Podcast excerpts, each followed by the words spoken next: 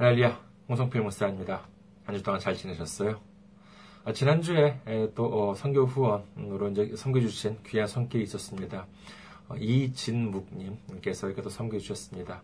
감사합니다. 정말 놀라운 축복이 함께 하시기를 기원드립니다. 오늘 여러분과 함께 은혜 나누실 말씀 보도록 하겠습니다. 이사야 43장 21절 말씀입니다. 이사야서 43장 21절 말씀 제가 봉독해 드리겠습니다. 이 백성은 내가 나를 위하여 지었나니 나를 찬송하게 하려 함이니라. 아멘. 할렐루야. 하나님을 사랑하시면 아멘 하시기 바랍니다. 아멘. 오늘 저는 여러분과 함께 하나님을 찬송하는 삶이라는 제목으로 은혜를 나누고자 합니다. 오늘은 먼저 문제를 하나 내보도록 하겠습니다. 아, 한번 생각해 보시기 바랍니다. 천사한테는 과연 날개가 있을까요? 없을까요? 이른바 천사라고 하면은요, 우리는 이렇게 날개가 있는 그 천사를 이렇게 연상을 하기 쉽습니다. 그리고 많은 예술가들 보면은요, 천사를 그릴 때 반드시 이렇게 날개를 그려왔습니다. 하지만 성경에 나오는 천사들을 보면은요, 날개가, 날개에 대한 묘사가 있는 경우도 있습니다만은 없는 경우도 있습니다. 사사기 13장 16절을 보면은요, 여호와의 사자가 마노아에게 이르되 네가 비록 나를 머물게 하나 내가 네 음식을 먹지 아니하리라 번제를 준비하려거든 마땅히 여호와께 드릴지니라 하니 이는 그가 여호와의 사자인 줄을 마노아가 알지 못함이었더라. 이는 여호와의 사자인 천사가 삼손의 탄생을 그의 아버지인 마노아한테 알리는 장면입니다만은요. 성경에는 그 천사를 보고도 그가 여호와의 사자인 줄을 알지 못했다라 이렇게 이제 기록을 하고 있습니다. 만약에 사람이 보았을 때 우리가 생각하는 것처럼 이렇게 등에 큰 날개가 달린 천사를 보았다면 어떻겠습니까? 그렇다면 뭐 누구나가 다 금세 아 정말 하나님의 사자다 천사다라고 이제 알아보았겠죠. 하지만은 이처럼 알아보지 못했다라고 한다면은요, 이는 얼핏 보기에는 우리와도 이렇게 똑같은 이렇게 사람처럼 보였을 것이다라고 우리 생각할 수 있습니다. 우리가 잘 아는 천사 이름 중에는요, 가브리엘 또는 미가엘인지 성경에 나오죠. 가브리엘은 구약에서는 다니엘서에 등장하고요, 신약에서는 누가복음에 등장합니다. 미가엘은 천사장이라고 이제 하죠. 천사 중에서 제일 높은 천사장이라고 합니다. 그 미가엘은 구약에 보면 역시 다니엘서에 등장을 하고요. 신약에서는 요한 계시록에서 볼 수가 있습니다. 여기서 보면은요, 그 어디에도 그들에게 날개가 있었다는 그와 같은 묘사가 없어요. 물론 다니엘 9장 21절에 보면 이런 구절이 있습니다. 곧 내가 기도할 때 이전에 환상 중에 본 그 사람 가브리엘이 빨리 날아서 저녁 제사를 드릴 때쯤에 내게 이르더니 가브리엘이 다니엘의 기도 응답을 위해서 빠른 속도로 이렇게 날아왔다고 합니다.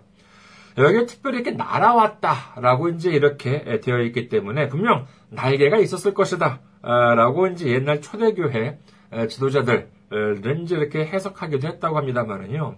근데 여기서 이렇게 날다라고 하는 이 원어 어, 뜻에 대한 해석도 한 종류가 아닙니다. 여러 종류가 있는 것 같더라고요. 그래서 어떤 신학자들이 주장하기로는요, 이 날다라고 하는 이러한 뜻에는요, 지치다 또는 이제 피곤하다라고 하는 뜻도 있다고 하면서, 얘는 다니엘이 오랜 그 기도 때문에 지쳐 있을 때 가브리엘이 왔다라고 이렇게 해석하는 사람들도 있다고 합니다. 그리고 천사가 이렇게 날라왔다고 하더라도요. 아니, 그럼 가브리엘이 아닌 다른 천사들, 날개가 없는 천사들은 그럼 어떻게 그러면은 이, 이 땅까지 내려왔겠습니까? 하늘에서 무슨 뭐 사다리라도 어, 타고 내려왔겠어요? 이런 말씀을 드리면은요, 성경을 좀 이렇게 열심히 읽으신 분이라면 어떤 한 구절을 떠올리실지도 모릅니다. 바로 그 창세기 28장 12절이죠. 꿈에 본즉 사닥다리가 땅 위에 서 있는데 그 꼭대기가 하늘에 닿았고 또 본즉 하나님의 사자들이 그 위에서 오르락 내리락 하고 라고 하는 구절이 있습니다. 이를 보고 어, 거 봐. 날개가 있는 천사들은 하늘에서 날아서 이 땅까지 이렇게 내려오고 예, 그렇지 않은 천사들 날개가 없는 천사들은 이렇게 사닥다리를 타고 왔다 갔다 한 거야. 라고 말씀하실지는 모르겠습니다만요. 생각해보세요. 천사들이 하는 일은요, 무엇입니까? 하나님의 명령을 수행하는 일인데, 하나님으로부터, 자, 하나님으로부터 명령이 떨어졌습니다. 지시를 받으면은, 그 다음에 그러면 설마 저기 하늘나라에서 열심히 사닥다리를 타고 이렇게 내려와가지고 이 땅에 내려와서 일을 하고는 임무를 마친 다음에는 다시 열심히 땀을 뻘뻘 흘리면서 사닥다리를 타고 올라가요. 그건 좀 무리가 있겠지요. 여기 그 야곱에게 나타난 사닥다리는요, 어디까지나 환상입니다. 이는 천사들이 고생하면서 저 하늘까지 왔다 갔다 했다는 그런 뜻이 아니라 야곱이 자기가 살던 그 집에서 그 도망 나와서 외롭게 가고 있을 때 하나님께서는 이 하늘 나라와 이 땅 사이가 별개가 아니고 이처럼 이렇게 연결되어 있다라고 하는 사실을 알려주시려고 이렇게 환상을 보여주신 것이라고 이해해야 되겠지요. 그 증거로요, 앞서 말씀드렸던 그 삼손의 출생을 알린 천사가 다시 하늘로 올라갈 때, 그러면은 날개가 없었다고 사닥다리를 타고 또 열심히 올라갔다고 성경에 나와 있어요. 사사기 13장 20절에 보면은요, 불꽃이 재단에서부터 하늘로 올라가는 동시에 여호와의 사자가 재단 불꽃에 휩싸여 올라간지라. 마노아바 그의 아내가 그것을 보고 그들의 얼굴을 땅에 대고 엎드리니라 라고 기록합니다. 삼손의 아버지인 마노아가 하나님께 드리는 제물을 준비했더니 이 불꽃 재단에서부터 하늘로 이렇게 올라가는데 이와 함께 여호와의 사자도 재단 불꽃에 휩싸여서 올라갔다는 것입니다. 네, 그러니까 우리가 생각하는 것처럼 모든 천사한테는 뭐 날개가 있었고 날개가 있어야지만 하늘을 날 수 있고 하늘나라와 이 땅을 왔다 갔다 할 수 있다라고 하는 것은 그야말로 우리가 알고 있는 이 땅에서의 그 얄팍한 그런 상식 이것을 기준으로 말하고 있는 것이라고 할 수 있겠죠. 예수님께서 부활하셨을 때도 마찬가지입니다. 마가복음 16장 5절에서 6절을 보면은요. 무덤에 들어가서 흰 옷을 입은 한 청년이 우편에 앉은 것을 보고 놀라매 청년이 이르되 놀라지 말라 너희가 십자가에 못 박힌 나사렛 예수를 찾는구나. 그가 살아나셨고 여기 계시지 아니하니라. 보라 그를 두었던 곳이니라. 이는 예수님 실신 위에 그 향품을 바르기 위해 찾아갔다가 이 빈 무덤 안에서 천사를 만났을 때의 묘사입니다. 여기에는요, 단지 흰 옷을 입은 청년이라고만 기록이 되어 있는데, 만약에 날개가 역시 이렇게 있었다라고 하면은요, 흰 옷을 입었다거나 청년이라거나 하는 게 문제겠습니까? 적어도 날개가 달린 청년을 보고 뭔지 이렇게 예, 되어 있어야겠죠. 하지만 여기에도 역시 날개에 대한 언급은 어, 찾아볼 수가 없습니다. 그렇다면 천사한테는 날개가 어, 없을까요? 아니요. 확실하게 날개에 대한 기록이 있는 경우가 있습니다. 그것은 바로 어, 그룹, 그 다음에 스랍에 대한 기록입니다. 실제 그룹에 대한 천, 그룹 천사에 대한 묘사는요, 에스겔서에 많이 나오는데, 여기에는 반드시 이 날개에 대한 묘사도 함께 등장합니다. 그리고 무엇보다 그룹 천사에 대해서 많이 등장하는 곳은 출애굽기라고 할 수 있겠지요. 여기서는요, 이스라엘 민족이 광야에서 성막을 제작하는 장면이 나오는데요. 여기에 보면은 그 성소 여기저기에 날개가 있는 그룹 천사가 아, 그려져 있었다고 합니다. 네, 그렇다면 왜 이렇게 하나님의 성막에는 일반 천사가 아닌 그룹 천사가 새겨지거나 그려졌을까 하는 의문이 들 수도 있겠습니다만은요. 이 그룹 천사의 임무는요, 주로 이렇게 무언가 이렇게 지키는 그와 같은 일이었습니다. 사실 천사들 중에서요, 성경에 제일 처음 등장하는 천사가 바로 이 그룹 천사들인데, 어디에 등장하냐 하면은요, 창세기에, 그것도 창세기 3장에 벌써 등장합니다. 창세기 3장 24절을 봅니다. 이같이 하나님이 그 사람을 쫓아내시고 에덴 동상 동쪽에 그룹들과 두루 도는 불칼을 두어 생명나무의 길을 지키게 하시니라. 아담과 하와는요, 본래 에덴에, 에덴 동산에 있으면서 우리를 영, 그 영생하게 하는 생명나무도 정말 많이 이렇게 마음대로 따먹을 수가 있었습니다. 예, 그런데 하나님의 말씀을 거역함으로 말미암아 그들은 에덴에서 쫓겨나게 되는데 에덴으로 이어지는 길, 이 생명나무로 이어지는 길을 막은 것이 누구였냐면 바로 이 그룹 천사였다고 성경은 기록합니다. 그렇기 때문에 이 그룹 천사가 지키고 있는 곳을 함부로 지나치려 하면 어떻게 되겠습니까? 예, 곧바로 죽음이죠. 그리고 무엇보다도요, 이 그 법궤 모양을 보면은요, 이 그룹 천사의 날개로 덮여 있었다라고 성경에는 기록합니다. 출애굽기 25장 20절을 볼까요? 여기에는요. 그룹들은 그 날개를 높이 펴서 그 날개로 속죄소를 덮으며 그 얼굴을 서로 대하여 속죄소를 향하게 하고라고 기록합니다. 여기서 속죄소라고 하는 것은 장소가 아니라 법궤죠 언약궤의 뚜껑을 말합니다. 그러니까 이처럼 그룹 천사로 하여금 이 법궤, 언약궤를 지키게 했던 것이지요. 그렇기 때문에 이를 함부로 열어보려고 했다가는 어떻게 되었겠습니까? 사무엘상 6장 19절 보면은요, 이를 열어보려고 했던 베스메스 사람들을요, 하나님께서 치셨다 라고 이제 이렇게 기록을 합니다. 그리고 법궤, 언약궤가 놓여져 있는 곳은 어디였냐 하면은 바로 지성소였지요. 과거에는 성전이라고 해도요, 그 안에는 성소, 그 다음에 지성소가 있었습니다. 성소만 하더라도요, 일반 사람들은 함부로 들어갈 수가 없고요, 제사장만이 들어갈 수 있었죠. 그리고 법궤가 놓여져 있는, 언약궤가 놓여져 있는 이 지성소에는요, 이 제사장들 중에서도 대제사장만이 1년에 이 대속죄일 기간에만 들어갈 수가 있었던 곳입니다. 그런데 이 아무리 대제사장이라 한다 하더라도요, 이 지성소에 들어간다는 것은요, 그야말로 목숨을 걸고 들어가는 곳이었습니다. 생각해 보십시오. 옛날이면은요, 이, 이 땅에 임금님을 만나러 어, 들어가는 음, 것이라고 할 수 있겠죠. 임금님 앞에서 자칫 실수라도 하게 된다면 어떻게 되겠습니까? 그 자리에서 목숨을 잃을 수도 있습니다. 이 대제사장들도 마찬가지였죠. 당시 제사장 복장에는요, 이 방울이 달려 있었다고 하는데, 그것은 바로 이 지성소에 들어가서 하나님을 섬기는 과정에서 자칫해가지고 죽을 수도 있었다고 한다는 것입니다. 그러니까는 이 방울 소리가 나면은 아직 죽지 않은 것이고, 방울 소리가 안 나면 죽었다고 하는 사실을 알게 되기 때문이라고 한다는 것인데, 이처럼 이 성소와 지성소는 대단히 거룩하게 구별된 것이었습니다. 그래가지고 여기에 들어간다는 것은 정말 목숨을 걸고 정말 아주 그냥 두려움 속에서 이렇게 들어간다고 할 수 있겠죠. 그리고 이곳, 이곳은요, 휘장으로 구분이 되어 있어서 밖에서는 그 안에가 어떻게 되어 있는지를 확인할 수가 없었습니다. 그런데 예수님께서 십자가에 못 박히셨을 때 어떤 일이 벌어졌습니까? 마가복음 15장 37절에서 38절에 보면은요. 예수께서 큰 소리를 지르고 숨지시니라. 이에 성소 휘장이 위로부터 아래까지 찢어져 둘이 되니라. 라고 기록을 합니다. 예수님께서 우리의 모든 죄를 대신해서 짊어지시고 모든 징계를 대신해서 받으시고 모든 심판을 대신해서 이렇게 받으심으로 말미암아 십자가 위에서 숨이 끊어지셨을 때 바로 그때 성소 휘장이 위로부터 아래까지 완전히 불로 찢어졌다고 성경은 기록하는 것이지요. 이는 마가복음만이 아니라 이른바 공관복음이라고 하는 마태복음과 누가복음에도 똑같이 기록된 사건입니다. 아니 휘장이 찢어진 게 뭐가 그리 대단하기에 이처럼 공관복음 기자가 모두 이렇게 적어 놓았을까?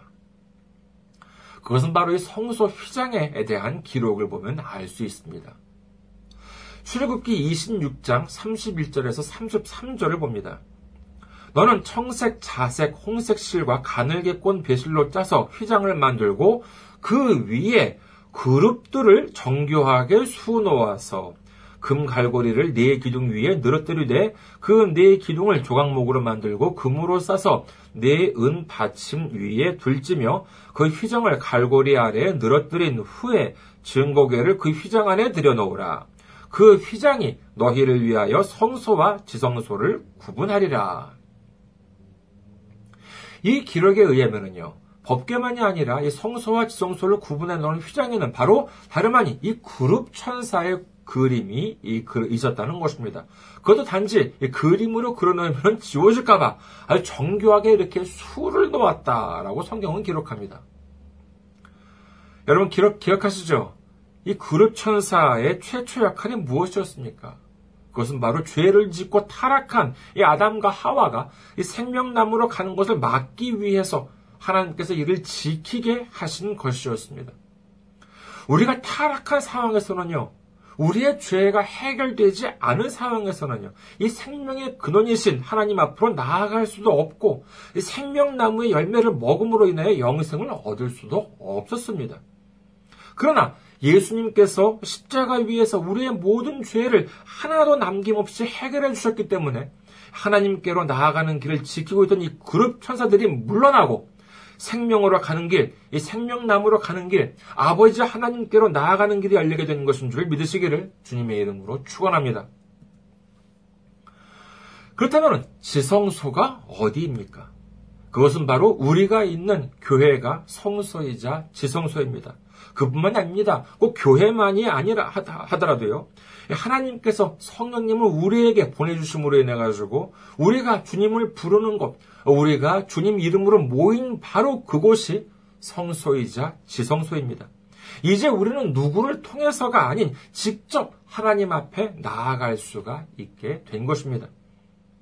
자, 그렇다면요. 우리는 이제 하나님 앞에 나아갔습니다. 그러면은 다음에는 어떻게 해야 할까요? 여기서 우리는 또 다른 날개 가진 천사에 대해서 주목해 보고자 합니다. 그것은 바로 아까 잠시 말씀드린 스랍 천사에 대한 것입니다. 이 스랍에 대한 기록은요, 성경에 단 두 구절밖에 나오지 않습니다. 그것이 바로 이사야 6장 2절과 6절인데요. 특히 6장 2절에서 3절에 보면은요, 이 스랍에 대한 모습이 잘 나와 있습니다. 보면은요, 스랍들이 모시고 섰는데 각기 여섯 날개가 있어 그 둘로는 자기의 얼굴을 가리었고 그 둘로는 자기의 발을 가리었고 그 둘로는 날며 서로 불러 이르되 거룩하다 거룩하다 거룩하다 망군의 여호와여 그의 영광이 온 땅에 충만하도다 하더라. 이 스랍 이라고 하는 천사들은요 밤이나 낮이나 하나님 곁에 있으면서 하나님을 찬양하는 그와 같은 천사입니다. 그런데 이 천사의 모습이 독특하지요. 날개가 여섯이 있었는데 둘로는 자기 얼굴을 가리고 둘로는 자기 발을 가리고 그리고 나머지 둘로는 날아다니면서 하나님을 찬양했다는 것입니다. 이게 그류 폴드라는 분은요 어, 얼굴을 가린 것을 이렇게 이제 해석을 합니다. 얼굴을 가린 것은 하나님을 직접 볼 수 없었기 때문에 이렇게 얼굴을 가린 것이고 그다음에 발을 가린 곳은 먼지로 자주 더럽혀지는 이 발의 상대적인 불경경, 불경건성 때문이라고 하는데 저는 이 해석에 대해서 상당히 의문이 있습니다. 물론 우리 같은 사람은요, 어, 정말 하나님의 얼굴을 직접 볼 수는 없습니다만은요, 하늘에 있는 천사들이 하나님의 얼굴을 볼 수 없다는 기록은 어디에도 없습니다. 그리고 또한 날개로 날아다니는 스라백이 있어가지고 발이 불경건하다, 발이 지저분하다라고 하는 표현도 이건 좀 쉽게 이해가 안 갑니다. 여기에 있어서의 힌트가 바로 오늘 본문에 있는 이 이사야 43장에서 찾을 수 있지 않을까 합니다. 오늘 본문이 이사야 43장 아, 21절에 보면은요, 하나님께서 하나님의 백성을 지으신 이유는요, 하나님을 찬송하게 하기 위해서라고 말씀하십니다. 네, 그리고 그 이후의 문맥을 보면은, 그럼에도 불구하고, 또는 그러나라고 하는 식으로 글이 이어집니다. 그러면은, 앞에서는요, 분명히, 예, 내가 이 민족을 지은 이유는 예, 나를 찬양, 찬송하게끔 하기 위해서다. 근데 그 뒤에 접속사 그러나가 와 있습니다. 그러면 그러나 뒤에는 무엇이 와 있어야 돼? 어떤 글이 오, 겠습니까 그러나 아 찬송을 영 하지 못했는지 뭐 이러한 내용이 와 있어야 할 텐데 어디 한번 그 다음 내용을 볼까요? 이사야 43장 22절에서 24절 말씀입니다. 그러나 야곱아 너는 나를 부르지 아니하였고 이스라엘아 너는 나를 괴롭게 여겼으며 네 번제의 양을 내게로 가져오지 아니하였고 네 제물로 나를 공경하지 아니하였느니라 나는 재물로 말미암아 너를 수고롭게 하지 아니하였고 유향으로 말미암아 너를 괴롭게 하지 아니하였거늘 너는 나를 위하여 돈으로 향품을 사지 아니하며 희생의 기름으로 나를 흡족하게 하지 아니하고 내 죄짐으로 나를 수고롭게 하며 네 죄악으로 나를 괴롭게 했느니라. 여러분 어떠세요? 좀 이상하다는 생각이 들지 않으십니까? 아니, 찬송하라고 지어놨더니 제대로 찬송하지 않더라. 라고 하는 말씀을 하시려면은요. 글쎄, 뭐, 무슨 뭐, 노래를 뭐 많이 하지 않는다거나, 노래 실력이 좀 부족하다거나, 라고 하는 말씀을 하실 만도 한데, 노래에 대한 말씀은 한 마디도 없습니다. 그리고 어떤 말씀이냐? 너희들은 하나님을 찾지도 않았고, 하나님을 괴롭게 여겼고, 하나님께 제물로 공경하지 않았다. 그러면서 하시는 말씀이, 나는 너한테 금전적으로도 벌게 해주었고 재물로도 너한테 많이 주었는데 너는 나를 위해서 그것을 쓰지 않고 오히려 네 죄악들로 인해서 나를 괴롭게 한다는 말씀입니다. 어디도 노래 이야기가 나오지가 않아요. 하나님께서 어, 말씀하시는 것은요. 나는 너한테 많은 것을 주었는데 너는 그것을 가지고 나를 섬기지 않았다는 것입니다. 그러면서 하나님을 섬기기는커녕 죄악으로 하나님을 힘들게 할 뿐이었다라고 하나님께서는 지금 말씀하고 계신 것입니다. 여기서 우리는요. 이 스랍 천사의 모습을 떠올립니다. 하나님을 찬양하는 스랍의 모습은 어땠습니까? 스랍 천사는 얼굴을 가렸습니다. 많은 사람들은요, 자신을 높이려고 합니다. 자신의 얼굴을 드러내려고 합니다. 자신의 이름을 널리 알리려고 합니다. 그러나 하나님을 찬양하는 사람은 어떤 모습입니까? 그것은 바로 내가 아니라 하나님을 높이려고 합니다. 내가 아니라 하나님 얼굴을 드러내려고 합니다. 내가 아니라 하나님 이름을 널리 알리려고 한다는 것이지요. 또한 발은 무엇입니까? 우리가 어디로든 가고자 하는 행위는요, 바로 이 발로 이루어집니다. 주님의 길로 갈 것인가, 아니면 악의 길로 갈 것인가 하는 기로에 우리는 항상 서 있기 마련입니다. 20세기 프랑스의 실존주의 철학자인 장 폴 사르트르는요, 이런 말을 남겼습니다. Life is a sea between B and D. Life is a sea between B and D. 우리의 인생은 B와 D 사이에 있는 C다라고 한다는 것이죠. 알파벳도 A, B, C, D 이렇게 되잖아요. 그러면은 이, 이 우리의 인생이 B와 D 사이에 있는 C라고 하는데 이것이 무슨 말이냐라고 하면 B는 birth, 탄생이죠. 그리고 D는 death, 죽음입니다. 그렇다면 알파벳으로 본다 하더라도 B와 D 사이에 C가 있는데 우리 인생에도 이 B와 D 사이에 C가 존재한다는 것이죠. 그것이 무엇인가 하면 바로 choice, 그렇습니다. 선택이라고 한다는 것이죠. 이 세상 모든 사람이 성공적인 인생을 보내고 싶어 합니다. 그렇다면요, 어떻게 하면 되겠습니까? 돈 많은 부모를 만나야지만 돼요? 행운이 있어야지만 됩니까? 줄을 잘 서야지만 됩니까? 아닙니다. 순간순간마다 선택만 잘하면 된다는 것입니다. 여러분, 우리가 성공적인 삶을 살기 원하십니까? 그렇다면요, 우리는 선택해야 합니다. 하나님께서 우리에게 주신 것으로 나를 영화롭게 할 것인지 아니면 하나님을 영화롭게 할 것인지를 우리는 선택해야 한다는 것입니다. 하나님께서 우리에게 얼마나 많은 것을 주셨습니까? 돈이나 재산만이 아닙니다. 우리에게 하나님을 섬길 수 있는 건강을 주셨습니다. 하나님을 섬길 수 있는 시간을 주셨습니다. 이것을 가지고 우리는 하나님을 섬길 것인지 아니면 나 자신을 섬길 것인지를 우리는 선택해야 한다는 것입니다. 그리고 이 선택에서 하나님을 섬기고 하나님께 영광을 돌리는 것이야말로 하나님께 순종하는 삶이요 하나님을 찬송하는 삶인 줄 믿으시기를 주님의 이름으로 축원합니다. 우리의 죄를 모두 해결해 주심으로 말미암아 우리는 하나님 앞으로 나아갈 수 있게 되었습니다. 이제는 하나님과 우리 사이를 가로막고 있는 것은 아무것도 없습니다. 과거에는요, 우리 같은 일반인들은 지성소로 들어간다는 것은 꿈도 꾸지 못했습니다. 그러나, 이제 우리는 언제든지, 얼마든지, 정말 그야말로 예수님의 십자가의 공로로 말미암아 지성소로 들어가서 하나님을 만날 수가 있습니다. 우리의 남은 삶의 기간 동안 나를 위한 선택이 아닌 하나님을 위한 선택을 하면서 하나님께 순종하고 하나님을 찬송하면서 주님으로부터 큰 칭찬을 받는 삶을 살아가는 정말 성공적인 삶을 살아가는 우리 모두가 되시기를 주님의 이름으로 축원합니다. 감사합니다. 한 주 동안 승리하시고 건강한 모습으로 다음 주에 뵙겠습니다.